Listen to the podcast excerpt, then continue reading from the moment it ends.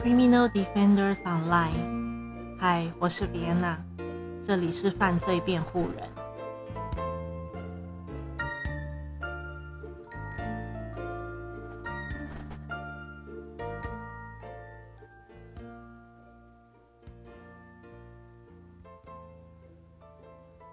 大家今天好吗？嗯，我非常的不好，也没有非常不好。就是呃，一样金钱症候群，就是搞砸了我的，搞砸我的享受生活的感觉。那嗯，我其实，在星期五的时候就开始觉得，呃，心情或者是身体上很不舒服。呃，有一次头痛，其实我最大的最大的特征是呃。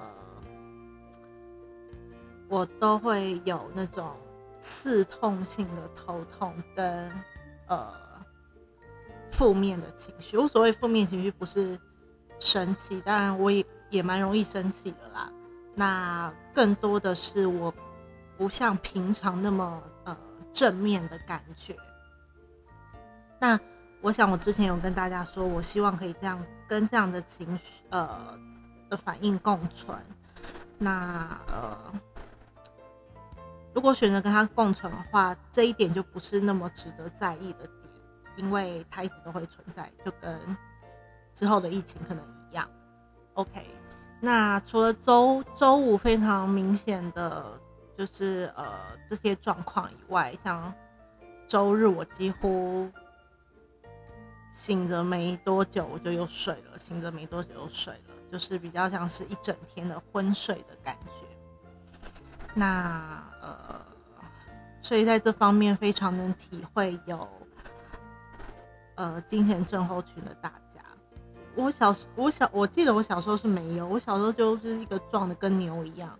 我想呃年纪的增长，身体方面自然而然也会有不一样的嗯变化。那对我来讲就是自然而然，所以呃我。并不会太去害怕说，呃，这件事，呃，身体的状况好像变得不一样，是不是怎么了什么的？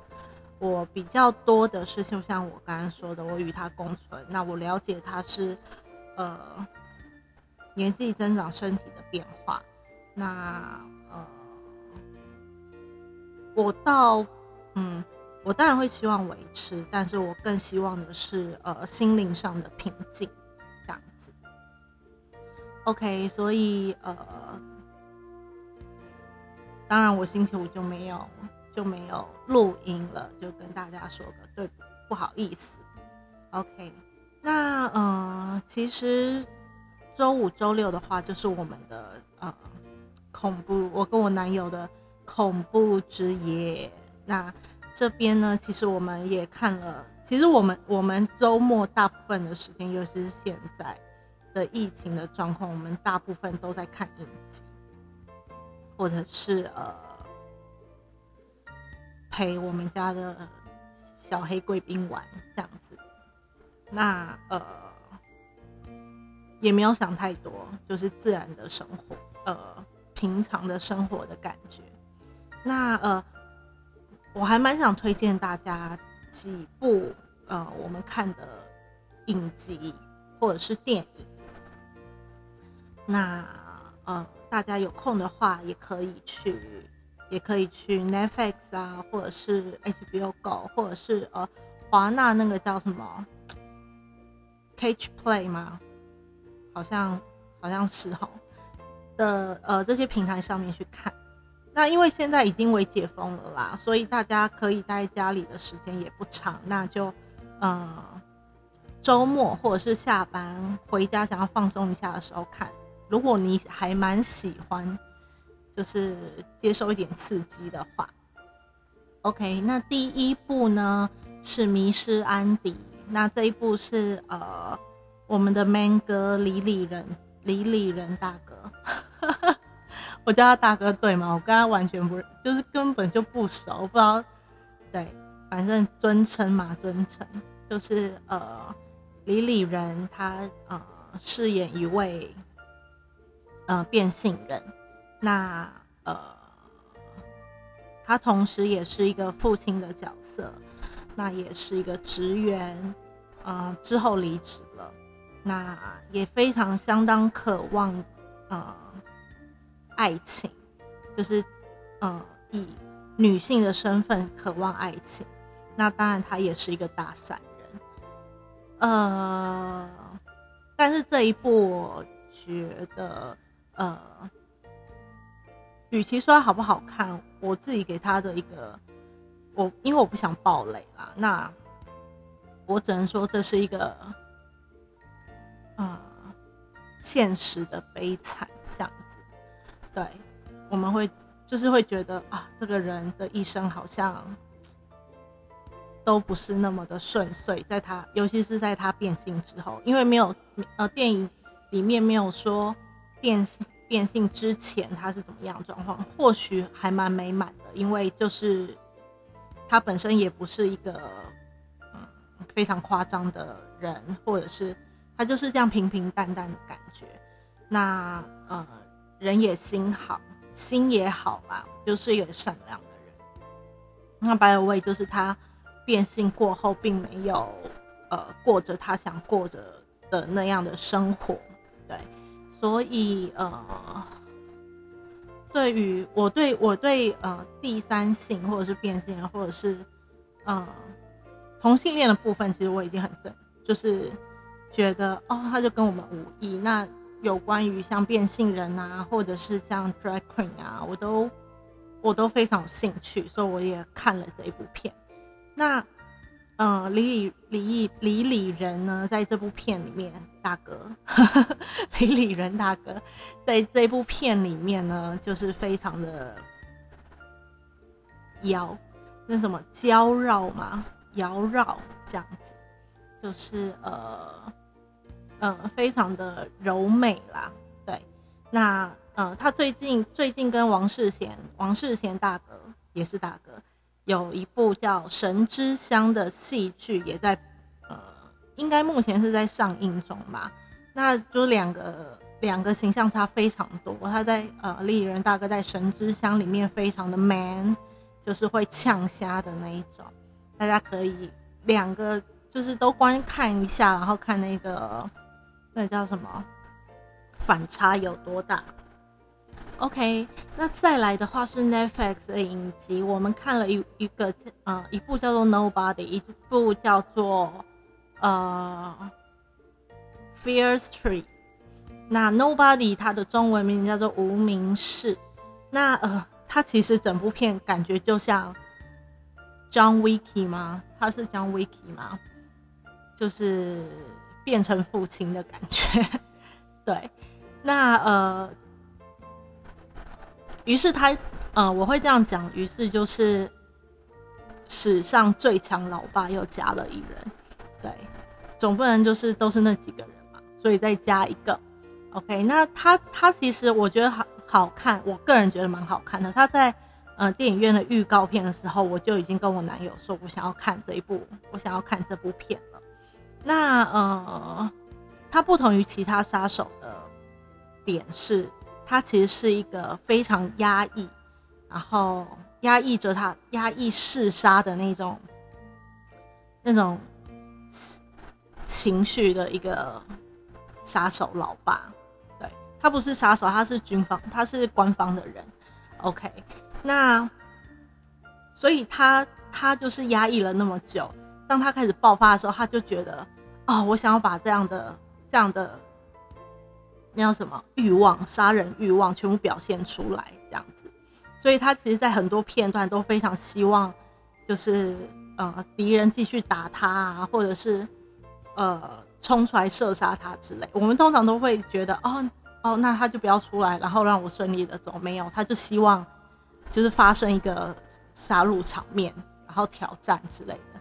我甚至觉得他非在戏剧里面，他非常享受被敌被。就是敌人痛扁的感觉，就是那叫什么“天送天送”的感觉。对，这个不是只有在那个某些地方，在电影上他的表现就是那种痛爽痛爽的感觉。OK，那所以这部片，那他看起来其实也就是蛮温柔的人，对他看起来真的有点像洛基，就是脸非常的和善，但是反正 by the way，他就是一个呃官方的杀手就对了。那呃也有一个很厉害的爷爷，很那个爷爷是回到未来的，回到未来的那个。那也算是爷爷吗？就是那个大叔啦，那个时候算大叔。小时候我算爷爷，OK，就是回到未来。然后你看他拿着枪，慢慢的走，慢慢的走，也可以百发必中，也可以把就是敌人杀到一个片甲不留之类的。所以，呃，我也蛮推荐大家可以看这个《无名氏 Nobody》这部电影。那再来呢是《Fear Street》，那它总共有三集。分别是一九九四的、跟一九七八、跟一六六六的这三个时期的电影。那其实它这个是有连续性的，所以会建议，嗯，如果你时间够的话，可以把它一次看完，因为它是有关联性。那时间不够的话，你就一直一起看吧。对。那我有原本以为它会很像那种《It》或者是《Stranger Things》。的这种就是哦，又是又是年轻人或者是小孩，然后或者是那种月光光心慌慌那种，就是嗯情欲流动，情欲流动青少年们被追杀的那种，被追被那个杀人魔无无情的追杀。对这部片的确有无情的追杀，因为追杀他们的人不是人，甚至不是人这样子。OK，那。反正对我来讲，他的人设还有内容都其实蛮有新意的。他不是你，嗯，一般看到那种杀人魔那种蒙面杀人魔的那种呃内容，所以呃，我不多说它的它的呃里面的一些点，因为我不想爆雷。我觉得这还蛮好看的，对，那所以有空有兴趣的朋友也可以看一下。那它还是有一点点血腥的感觉，对，所以呃，可以接受的朋友再去看好吗？OK，那再来一个的话是，我想跟大家分享的是电子书跟纸本书。呃，我其实是比较习惯，我其实是比较习惯呃翻纸本书籍的。对于翻纸本书籍，我才会觉得有在看书的感觉。那我一直在想，我要怎么让自己可以持续、持续的跟大家一起分享看书，因为我其实还蛮喜欢看，就是一些比较特别的题材，或者是用特别的手法去呃呈现的内容，呃，但是当然呃也有一些环保意识，我就改为电子电子书的部分，但是真的有点看不下去，因为不如不管是翻页啊，或者是。就是呃，操作的感觉都，嗯，不如翻纸本书那样的，嗯，舒坦啦。对，那你会，你会投入不了那个看书的情境，有可能是因为还在习惯，那有可能是因为就是真的两个形态不同，所以呃，我也还会再继续试试看。那。呃，但是我现在其实已经有点想要，呃，转变成为呃纸本书、纸本书籍的这种看法，我会比较融入，就比较投入在那个书的内容里面。你们有这样的感觉吗？就是电子书有点看不下去。对，那呃，你有什么样的感觉在跟我分享？OK，那回到正题，我们今天呢，呃，要把第一步结束，对，就是已经停了差不多四天了，所以我们今天把第一步结束。那第一步其实也没有很长，就是差不多六到十一章的片呃章节。那这边呢，当然有帮大家整理一下一些呃内容。OK，那依旧是还在呃。小皮的第一阶段访谈的部分，因为其实呃相关人蛮多的。那哦，我好像听到垃圾车的声音耶。OK，没关系，就让它过去吧。那呃，依旧还是在访谈的过程中。那他这次呢，访谈了呃，加上沙威啦。哦，对不起，不是沙威，是拉威。呃，加上拉威的话，可以我看一下，一二三四，三四，一二三四，四四个人。那一个是呃，一位是艾洛特华德，艾洛特华德其实就是纳奥米的爸爸，纳奥米华德的爸爸。那他呃是牛津副教授，是教历史的。那在高中呢，有呃教过沙尔跟安迪，之后跟呃沙尔其实有比较密切的联系，因为他协助沙尔就是申请牛津大学的呃，就是申请牛津。大学的学生，所以呃，那沙尔沙尔其实也一直不断在进修历史相关的课程，所以呃，艾瑞艾艾略特后来其实跟沙尔是比较联系的，那跟安迪的话就没有联系了。OK，那再来呢是拉威，拉威其实一直对呃小皮就是在书中就是一下好一下不好，一下蛮冷静的，一下又有点激动。那其实可以知道，是因为他的他们，因为哥哥涉嫌杀人，而且似乎就是被定案了这种状况，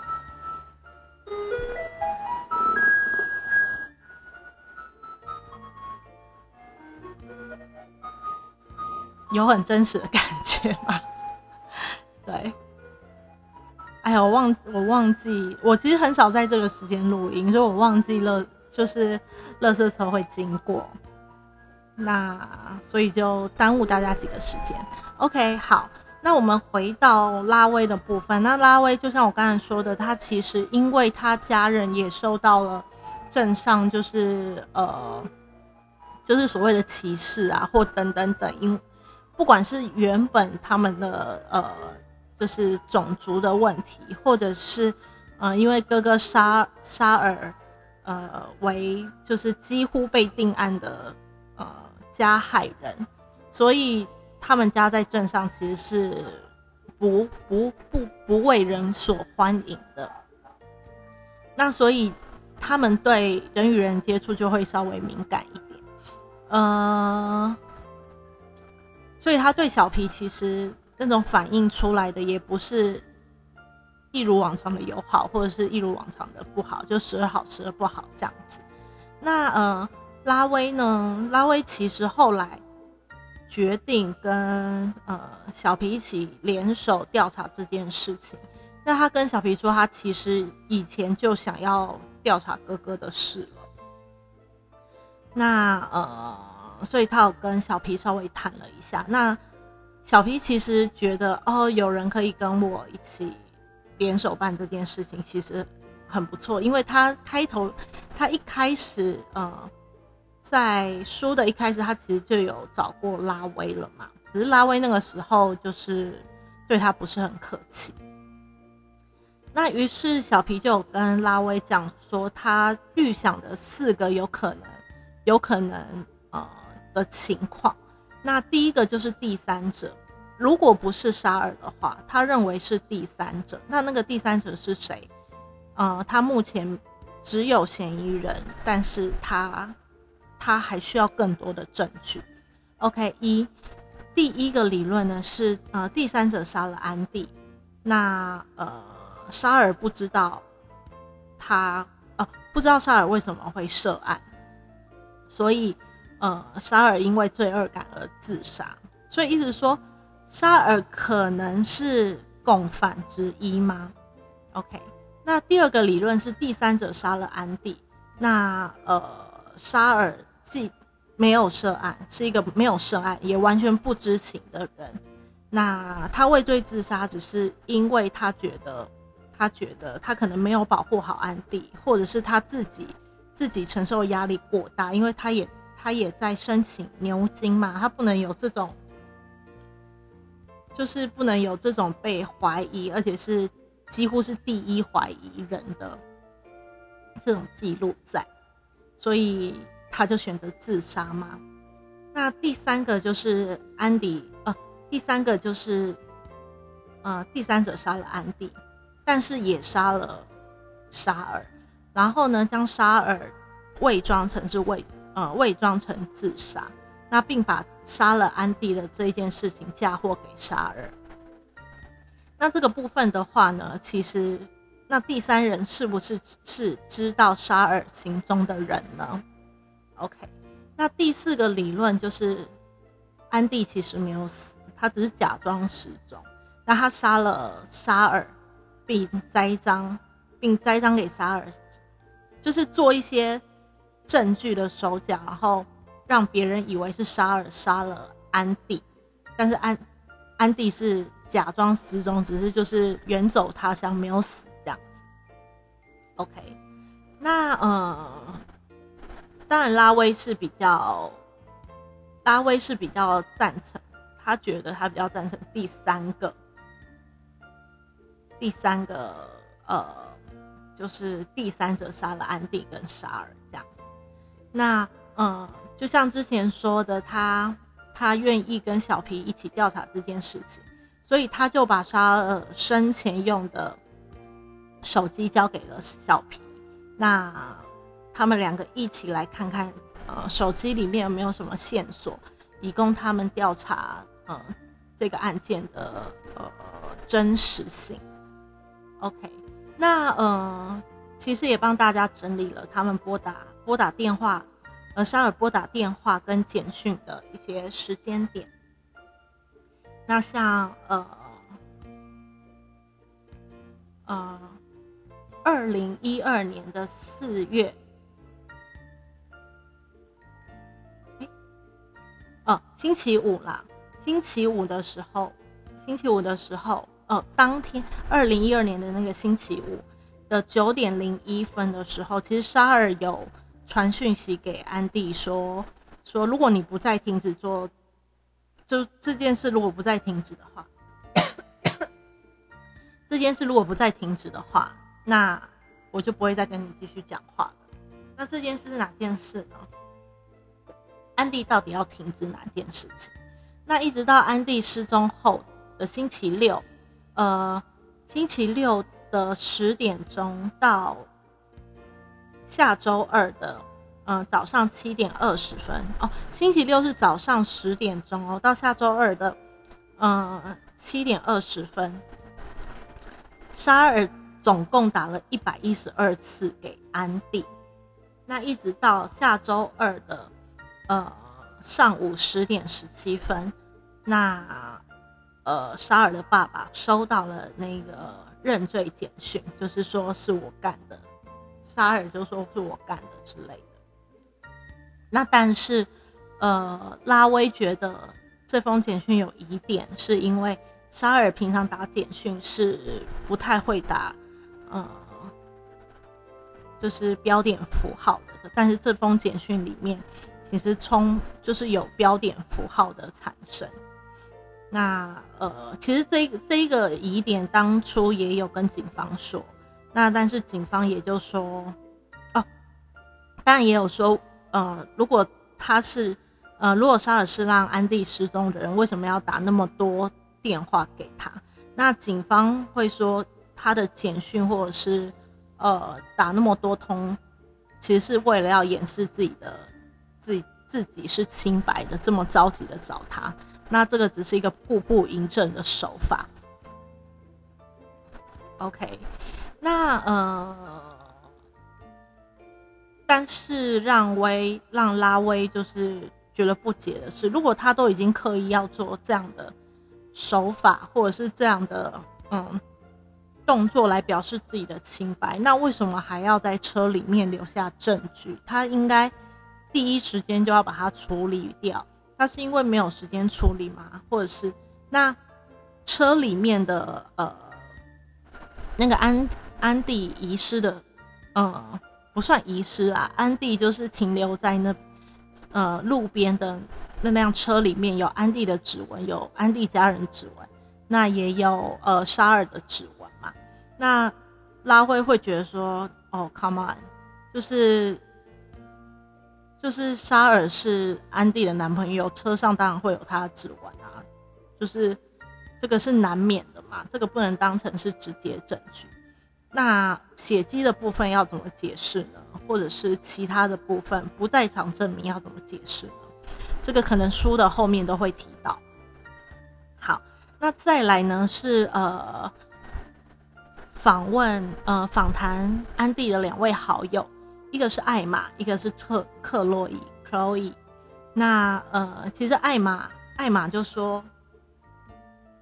嗯，案发前的案发前的周周四跟周五，其实有看到他们两个就是有点口角，但是呃不寻常的地方是沙尔通常不太会吵架，但是沙尔沙尔那一天却却跟安迪吵起架了，那是因为安迪做了某些行为，然后让沙尔有这样的反应。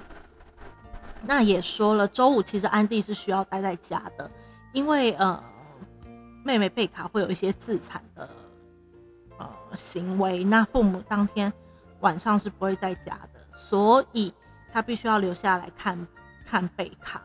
那他并没有计划要跟沙尔见面。那其实聊着聊着，艾玛就艾玛就聊到了自己跟安迪的一些就是交。交往的状况，那其实呃，艾玛呃，安迪其实，在众人面前是一个受欢迎的那种金发美女，然后大家都大家都很喜欢她，但她其实私底下并不是这样的人。那这个部分，艾玛就是她私底下可能是一个很命的那种，就是那种高中高中戏剧你会。听看到那种，就是学校的风云女、风云人物女生，然后表面上好像很亲和啊，每个人都笑笑，可是私底下就说她真的长得很丑，哎，可以不要再跟她讲话了吗？的那一种反差。所以其实艾玛跟我们等一下要讲 Chloe 都是有看到这一面的。那呃，这好像就是归。就是好像就是很常态的部分，那所以其实艾玛在艾玛形容她跟安迪的友情，其实是非常具有破坏性的。我所谓破坏性，可能就是 一直都很激烈吧，或者是不合他的意，他可能就会觉得，哦，那你不要跟我做朋友啊，或者是就是 比较是女王风情的女生啦。然后她在呃安迪的这个这段友谊下，其实是很自卑。安迪并没有给他，呃，就是同等彼此的对待。那 Chloe 呢，也谈到沙尔其实对安迪很好。那即使交往四个月，沙尔看似好，看似也就是也蛮绅士的，也都没有跟，也都没有跟呃安迪要有那种亲密的，就上床啦，亲密的关系。那呃，也有谈到安迪平常。的一些呃行为，那有谈就有谈到花钱这一件事情，那他们都觉得哦，如果你安迪没有安迪没有就是经济啊，就是他没有工作，他为什么拿来那么多钱花？那呃，因为是爸爸给的嘛。但是比较奇怪的一点是，当当那个谁小皮谈到。安迪的爸爸的时候，克洛伊就非常的激动，对，他就那一副好像是说哦我不知道那种感觉，或者是说哦你凭什么觉得这件事情跟他的爸爸有关系等等等的这一种情绪比较激动的感觉，所以让让呃小皮觉得哎这件事情不太寻常。所以他开始想说，安迪的钱是从哪里来的？但是当然没有任何证据知道说安迪的钱从哪里来。于是他想到了一个，记得吗？周四谋杀俱乐部的伊丽莎白也会用这一招，就是用骗的，假装假装是谁，然后去骗那个人。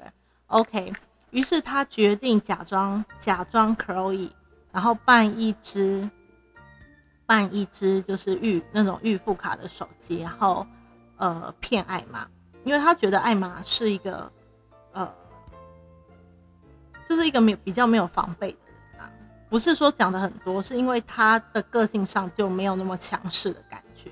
OK，所以他就他就假装是 Chloe，然后骗艾玛说哦他换了新手机，然后。顺便跟他讲一下，说哦，刚刚有一个女生播，就是，嗯，就打电话来跟我讲安迪安迪的事情，那有什么秘密不能讲？怎样怎样怎样？于是艾玛也就这么顺理成章的告诉告诉 Chloe 说，哦，对啊，就是千万不要把他那种那个神秘年长男友讲出来。OK，bingo，就是有线索了。于是呢，从就是呃访谈这两位好朋友跟就是卧底，我们说好听一点，卧底的卧底的这个状况之后呢，一安迪安迪的有钱是不是因为知道父亲外遇，父亲所以父亲他是威胁父亲给他钱吗？还是父亲自己想就是想要呃？安迪不要说出来，所以给他钱，或者是二交往，呃呃，交往一个年长的男友，那那个男友是不是是有婚之妇呢？那安迪的钱是不是这个男友，这个年长的男神秘男友，呃，就是供应他的呢？那曾经安迪也有跟呃他的好友们说，嗯，他是可以毁掉这个男人的。OK，。所以，于是嫌疑人又多了一个。之前的嫌疑我们说是杰森嘛，杰森贝尔跟拿奥米华德。那再来的话，就加了一个这个年长的神秘男友。OK，那但是呢，其实呃，因为 Chloe 就是提到提到安迪安迪的父亲啊。可以提到安迪的父亲，就是有点激动，所以呃，对于小皮来讲，他就把他的父亲，嗯，列为首要的，就打星星，列为首要的，就是这个案件的嫌疑人。那呃，最后一篇十一章其实是在讲，是在讲呃，小皮跟朋友们一起去露营的这个。这个情况，那露营有什么不对的地方、不对劲的地方吗？有哦，我原本以为呃，就是在讲他的平生，让就是整个比较紧绷的、紧绷有疑点的，呃，故事线，故事线可以放松一点。No，这边就是更紧绷的地方。虽然虽然好像看似就是很愉快的卡拉的生日啊，然后大家一起出游。去放松一下心情，但 no，他在他们围着在嬉闹啊，或者是聊天的时候，他看到远处有人拿着疑似手电筒的地方在照射他们，因为他当下没有人嘛，那你拿手电筒去照射，其实那个就是无光的无光的森林里，其实是非常明显的，所以小皮就看到了，那朋友们追过去，但是没有看到是谁。再来呢，在小皮小皮呃之后，小皮也接拿到了威胁的纸条，叫他不要再查下去了。对，所以呃，这让小皮觉得自己深陷在一个，就是已经曝光了，这个就是这个身份已经曝光了，所以他访问的哪每一个人都会有嫌疑吗？OK。但我比较怀疑的是，为什么他们还要继续？就是已经看到有人在监视他们了，为什么还要就是继续在那边录音？真的是令人很紧张。而且你又拿到那个纸条，那那个纸条你可以安然的睡到隔天吗？因为它不是像家里面的门窗可以锁，它是帐篷哎，应该刀一一刮就，他要把你掳走，或者是刀一刮的话，不是就已经。就很容易嘛。那但是因为他们是都睡在一起啦，其实放放案的方式很容易惊扰其他人。嗯，对，这也就是我想的。OK，那今天呢，目前的话，我们就把呃到第十一章就看完了。对，那明天的话，我们就要进入到呃第二部的情节。那呃。我还蛮希望大家喜欢这本书的，因为我个人蛮喜欢。